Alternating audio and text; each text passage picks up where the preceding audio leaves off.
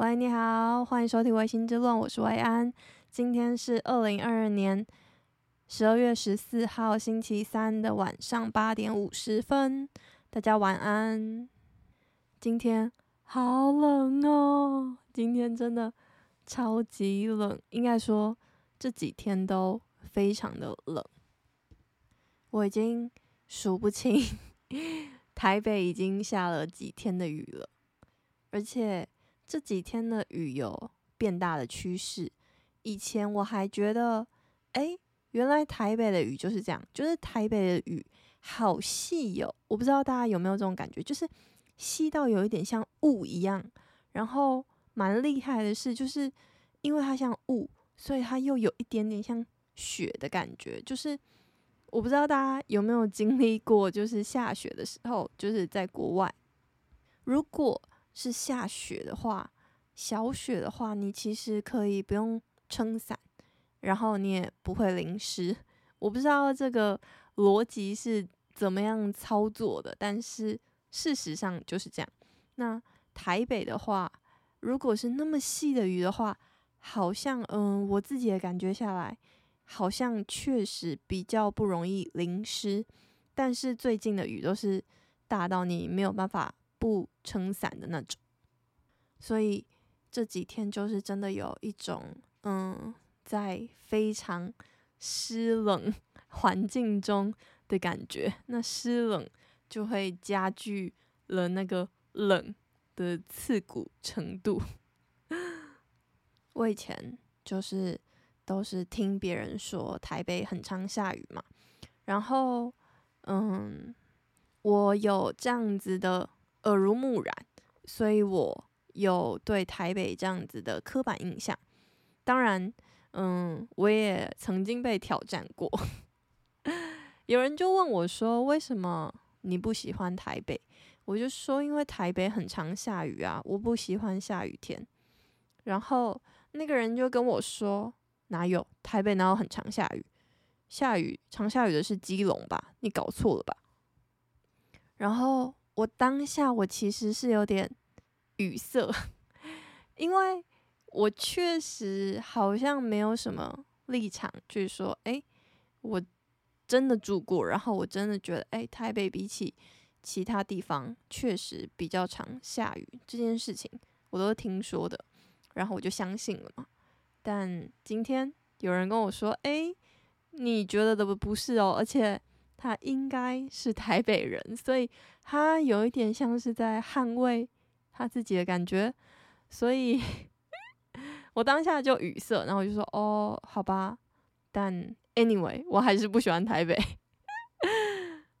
但确实，就是那一个对话并没有被很好的结束。所以，当我现在住在台北的时候，我至少就是可以去体验一下，亲身体验一下这个我以前记忆中或者是印象里面很常下雨的一个地方，是不是真的很常下雨？然后我现在目前的结论就是，对啊，没错啊，它确实很常下雨啊。我就会觉得，哇哦，就住在台北的人们都。非常的伟大。那说到这下雨，我不知道大家嗯有没有一个习惯，就是你们撑伞，我想大家大部分可能都是撑那种折叠伞嘛。其实不管是什么伞，就是那种直接打开的或者折叠伞。大家如果就是撑伞，然后进到室内，或者是要去搭捷运，或者搭火车，或搭呃交通工具，或者是。呃，进入一个建筑物，然后坐电梯什么之类的，那或者是在走到定点之前的这段这一段路上，然后你已经不会淋到雨了。那你们的伞在你们的手中是怎么样的状态呀？我会问这个原因，是因为我在台湾就是看到，其实大家的状态非常不一。那南部跟北部，我。自己觉得有一点小小的差别，就是我觉得也有可能是因为 北部太常下雨。嗯，我要先做个免责声明，就是我今天讲的这些，我就只是一个比较，然后就是希望身为台北人的人都应该不会因此受伤吧。就是我只是纯粹讲我自己的感觉。我觉得台北还是有很多很好的地方，对，我必须要说，嗯。好，那我就继续哦。所以呢，我在台北常看到，就是要么你可能那个折叠伞，你通常是两折嘛。那有有些人就会直接就是完全不收那个伞，然后就把它拿着，然后从就是拎到下电梯啊、下楼梯啊，然后进到捷运，他都是他的伞都是那个状态。然后如果是那种嗯直接开收的那种比较长柄的伞。他们也都会是，呃，有些人就是直接收起来，然后就这样子晃着晃着走嘛。但有一些人会把它卷起来。那如果是那种长柄的，它卷起来比较容易嘛。但如果是折叠的，它其实，呃，折起来比较不容易，就是你要把它漂亮的顺着它的纹路去折起来，这件事情比较困难。然后在就是当下，你的手一定也会湿掉嘛。但我不知道大家会不会折，但我以前不会折。我以前会觉得，天哪，我我我不想我的手湿湿的，然后我也不想要，就是感觉雨伞就是那些水好像就闷在里面的那种不舒适感，我就觉得那雨伞感觉会很可怜 之类的，所以我就不会。但不会的的，嗯，后果就是它就会一直沿路的滴嘛，对。但我到日本之后，我才就是看到，就所有的日本人他们都会折伞。我刚刚会一直特别强调，就是呃，从室外到室内搭到呃捷运或者是公车或者是呃。火车之前的这段这一段路，就是通常你可能会，嗯，走楼梯或者搭电梯嘛。所有的日本人都会在这个期间去折伞，就是他们坐电梯是很惬意的，他们就会开始无意识的，就是当他们可以在一个停下来的地方，因为你呃坐电梯的话，你是可以停下来嘛。那走楼梯当然不行，但是。他们走楼梯也会这样做，就是他们可能就会走比较慢，就比较惬意的感觉。他们就会边走边折伞，就是而且他们的折伞是，就像我说的折叠式的伞，你要折的比较漂亮的话，你就是每一个片，嗯、雨伞的半，你都要非常的小心的去顺着它原本的折痕。你才会折得很漂亮，进而你才可以放到你的那个雨伞套里面嘛。我在去日本之前，我完全不会折伞之外，我也觉得，如果你把 湿湿的伞直接放进雨伞套里面，那不就就是湿气都闷在那，不是很容易发霉之类的吗？但日本人不会，日本人就会就是很惬意的在长长的电梯上折好伞之后呢，把它放到伞套里面，然后再把它丢进包包。然后我那一瞬间才发现啊，原来雨伞套是这个功能啊！我好像一直以来都不太清楚雨伞套的功能到底是什么。所以，呃，我去了日本之后，我觉得我最大的一个习惯，然后也养成回来台湾的习惯，就是。我常常在折伞，尤其来台北之后，就是因为你其实会要去一个目的地的话，有可能你会需要反复的呃搭车走路，搭车走路。那在这期间，如果是大雨的话，你势必每一次都得开伞。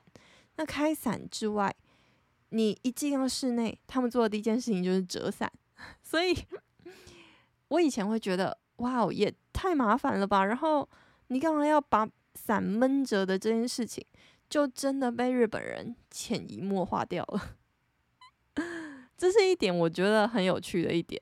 那我不知道大家会不会折伞，如果会的话，也可以就跟我分享，就是我们可以试掉一下，是这样吗？好，那这就是我对于下雨天撑雨伞的一个呃小小的观察。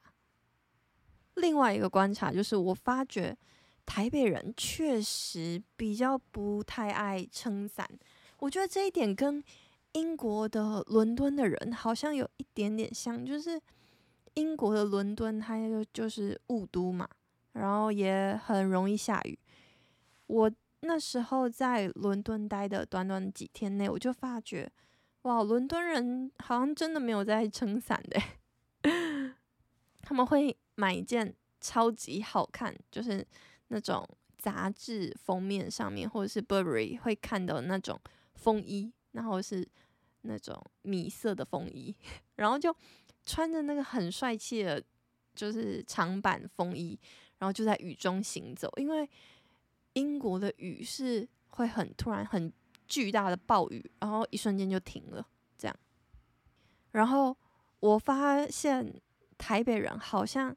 也有这一点点的趋势，就是台北人在小雨，就是我刚刚形容的，就是非常细的那种雨的时候，他们也是不太撑伞的。这导致 我每次在家里面要去观望，就是从我家窗户看出去，我就想说，哎，今天不知道到底有没有下雨，因为我觉得台北很难看出来有没有下雨。第一点就是，就回归到我刚刚有说的，就是它雨太细了，所以它常常。就是在阳光啊还是什么的影响下，反正你看不太到现在外面有没有下雨，所以我就会去观察呃路面嘛，或者是嗯、在路上行走的人，然后在路上行走的人每一次都会误导我，我每次就在我的床上看一下窗外的时候，就看到哎有人没撑伞，我想哦雨停了，结果 一走到外面。发现嗯没有，还在下雨，而且是我已经不能忍受不撑伞的呃境界了，所以我每次会觉得嗯，我又被这天气骗了。接下来想要感谢我的一个朋友，我的朋友还有听我的 podcast，我先叫他星星。好，星星，我听我的 podcast，我有一集 podcast 在。介绍日本的伴手礼系列，其中我最大力推荐的一个伴手礼就是一个吃的，叫做半月，一半的半，月亮的月。他跟我说，他当初听了我的建议之后，他觉得我的那一篇那一集 podcast 说的很不吸引人，因为我把半月形容成一个非常高级的法兰酥饼干嘛，他觉得。他光想象那个法兰酥饼干，然后再加上高级版这三个字，完全并没有 增加他想要去购买半月的欲望。所以我我在这边 必须要为嗯半月平反一下，因为他虽然觉得诶，维安在推荐什么奇怪的东西啊，谁想要去日本买一个高级版的法兰酥饼干？但他凭着对我的信任，就是有点像无脑相信，就是想说，哎、我不知道我的朋友在说什么，但是他是我的朋友，所以我就买买看吧的这个信念，所以他就买了。他买了一试成主顾，我必须要说，这个饼干真的是我拍胸脯保证的一个饼干，所以他真的人超 sweet、超 nice 的。还就是也有分我半月的这个饼干，然后他拿给我的时候，他又说：“哎、我真的觉得你不能这样子乱形容它，它明明就超级好吃的。”然后我就说：“哦，好，对不起。”我觉得我有可能是因为我太久没吃到了，因为我上次吃吃到应该是二零一八年的事情，已经四年多前了，所以我这一次他有分我。就是半月的饼干，我又再吃一次，我就觉得，嗯，还是我记忆中那个超级美好的味道。但是我现在要来跟大家，嗯，更仔细的形容 它的味道。我觉得我把它说成法兰酥饼干，确实有一点侮辱它，是这样吗？但我其实也很喜欢吃吃法兰酥饼干。对，那。他们两个的相同之处，只是在于说他们两个的构成，他们都是两片脆饼，然后中间夹着一层薄薄的奶油馅，但是半月特别的地方就在于它那两块饼是非常扎实、酥脆，而且非常香的两块饼。然后它里面的奶油内馅是非常滑顺、甜而不腻，非常高级的口味。就是呃，其实我在一般吃那种日式传统的和果子的时候，就是会有非常漂亮的颜色，那可能做成一朵花，然后整块都像是。嗯，很黏的那很黏糯的那种糕的时候，我其实没有那么习惯，因为我觉得太甜了。但是这个半月完全不会，它的奶油夹心馅是完全非常平衡，然后甚至是甜度不太高的一个奶油馅，但是非常的香。所以既然连我那个朋友都喜欢了，我现在就可以更有底气的 推荐给大家这个伴手礼。对，如果大家要去日本的话，真的必买。嗯，好，讲完日本，回来台湾，今天是十二月十四号，就是《阿凡达二》上映的日子，不知道大家有没有很期待？我非常期待。我一定一定要去看。那时候《阿凡达一》的时候，我也有去看，而且我是去呃嗯文化中心看的。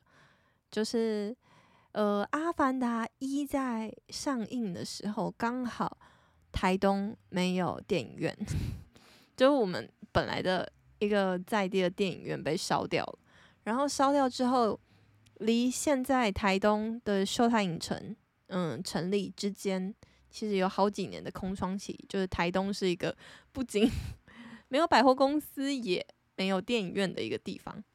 但就是，嗯，台东县政府他们就也有为这个在做一些努力，就是他们会买下几部的版权，还是算嗯跟发行商合作嘛？我不确定他们的合作模式是什么，但是。他们会挑选几部 on 档的片，一并的在我们台东县政府的呃市中心的文化中心去做播映。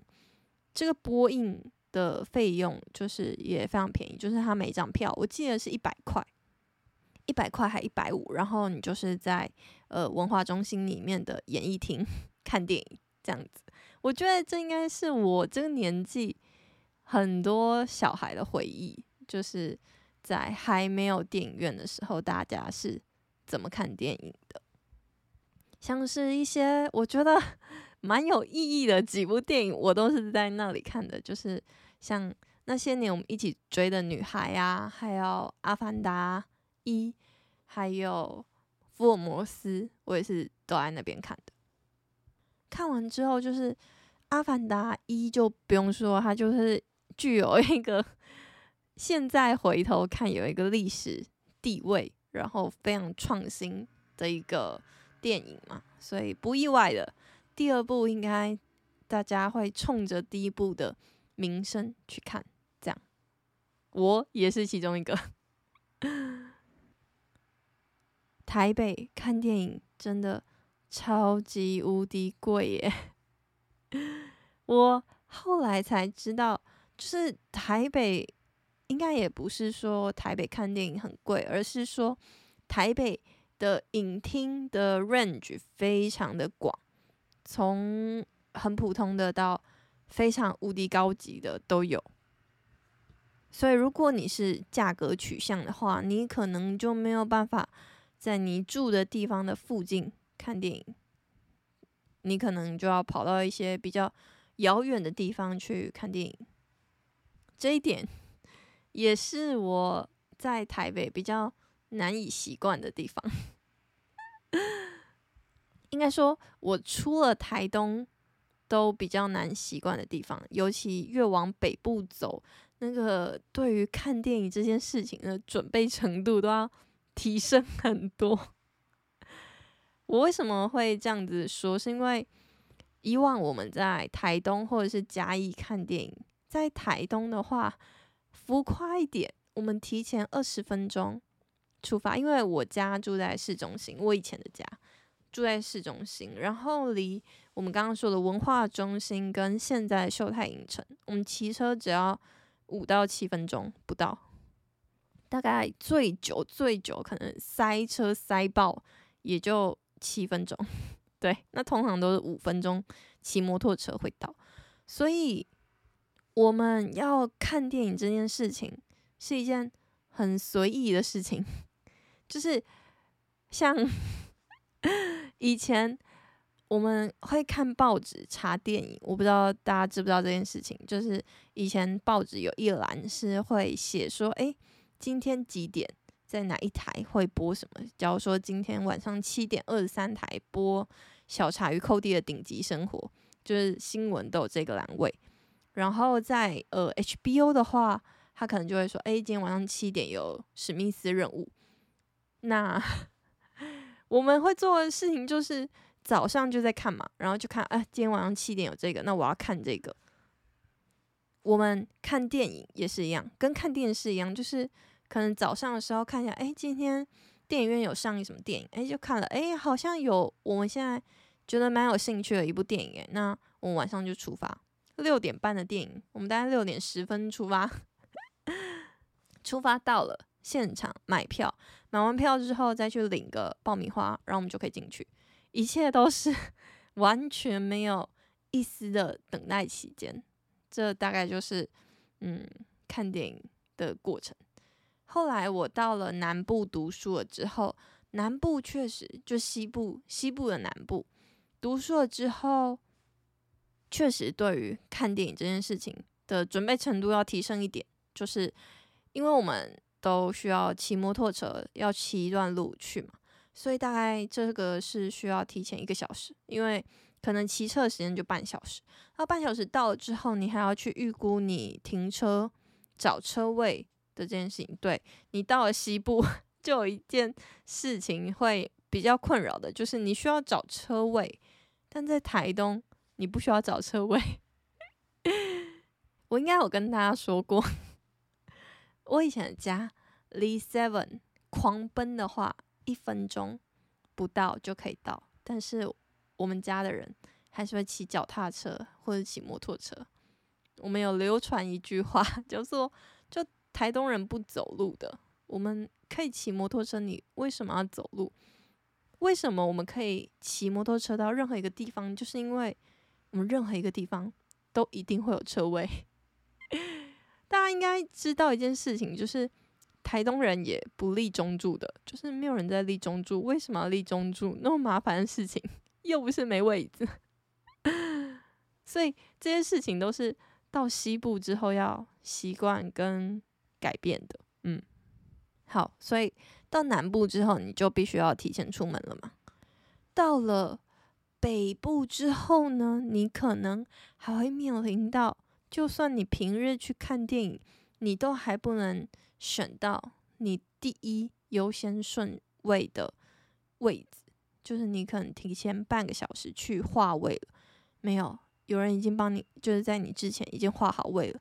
我就会在想，哇哦，就是这些人就是为了看电影的话，提早出门，提早化位，做好非常非常多事前准备，又甚者。就是如果你在台北看电影想要省钱的话，应该说全台各地可能都一样，但是在南部或者是东部，你可能有时候懒的话，然后影厅的等级其实也没有那么高的话，你就会去现场买票，而不是去呃旁边的书局去买那种团体票。团体票肯定是最便宜的，但是。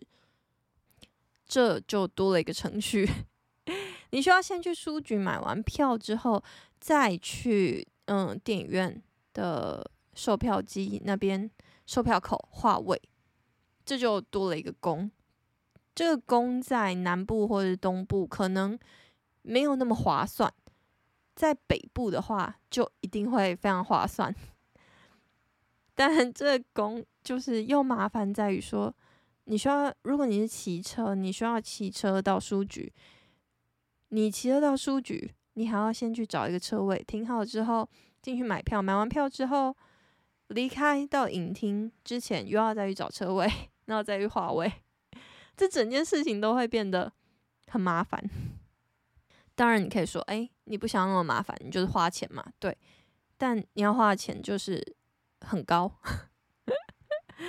总体算下来的话，可能需要 double，而且你没有办法只选择就是你想要的 set。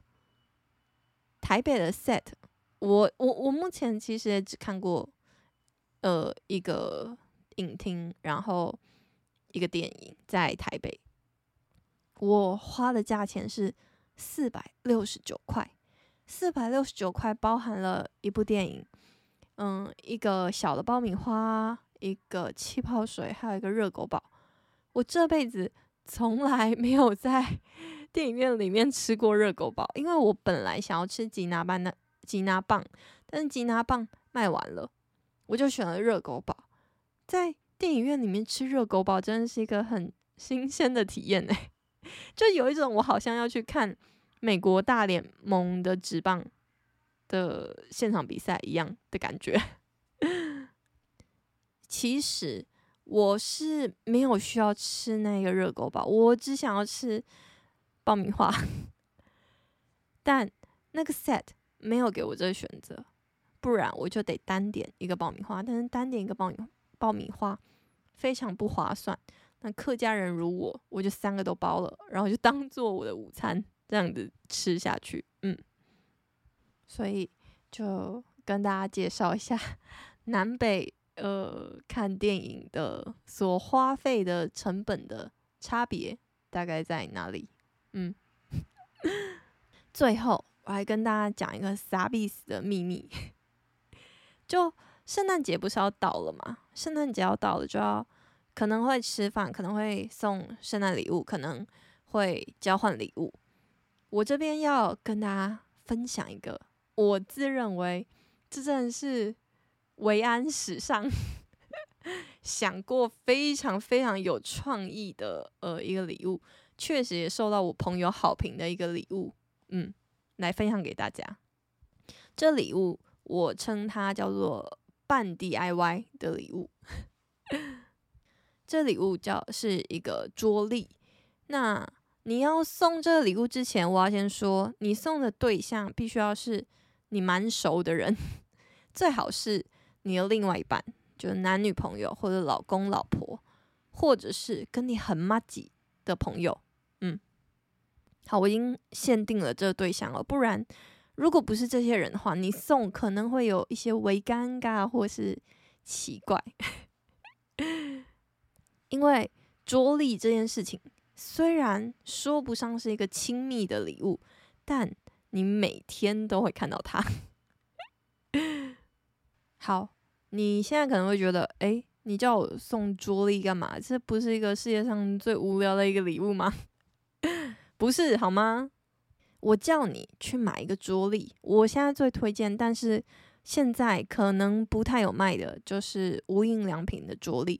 无印良品的桌历做的非常的简单，它就是走无印良品路线嘛，所以它什么东西都是非常简洁的。如果你买不到无印无印良品的，没关系，去找一个对方喜欢的东西当做素材的日历，例如花的日历啊，树的日历啊，嗯，吉米的日历啊，哈利波特的日历啊。龙猫的日历啊，这些就是集合他对方所喜欢的素材而做成的日嗯桌历。好，你现在呢买好之后，你就可以直接打开。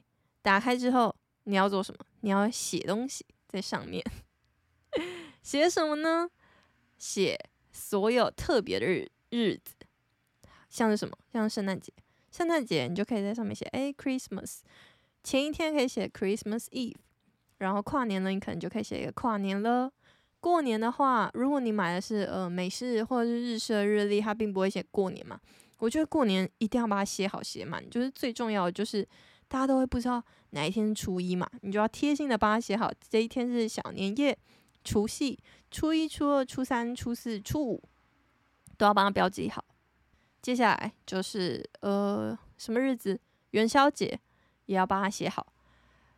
好，我在这边就是列举一些日子，但是我要跟你说，你可以写一些怎么样特别的日子，像是他的生日、你的生日、你们共同朋友的生日、他爸爸的生日、他妈妈的生日，或者是圣诞节、父亲节、母亲节、中秋节，或者是帮他画好所有他公司有放的年假、年假。就像二二八年假、清明年假这些东西都帮他画好，画好全部就是一些形式上面的东西，就是一些制式固定的东西之后，你就可以再写一些东西。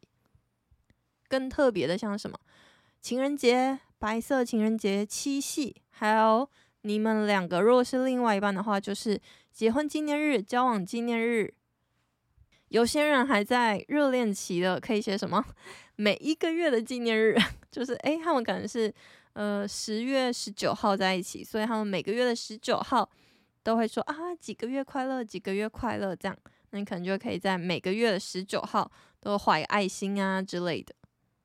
所以这桌历其实没有什么，就是实质上的作用。就是在工作上面，因为大家可能会觉得说，哎，他需要写说，哎，一月十八号要开会啊，或者是二月十九号要出差啊，没有，那桌历其实不是给对方写的，其实是你写好给他的一个东西，所以我觉得这是一个非常可爱的礼物，嗯，在这边就不藏私的 分享给你现在有烦恼。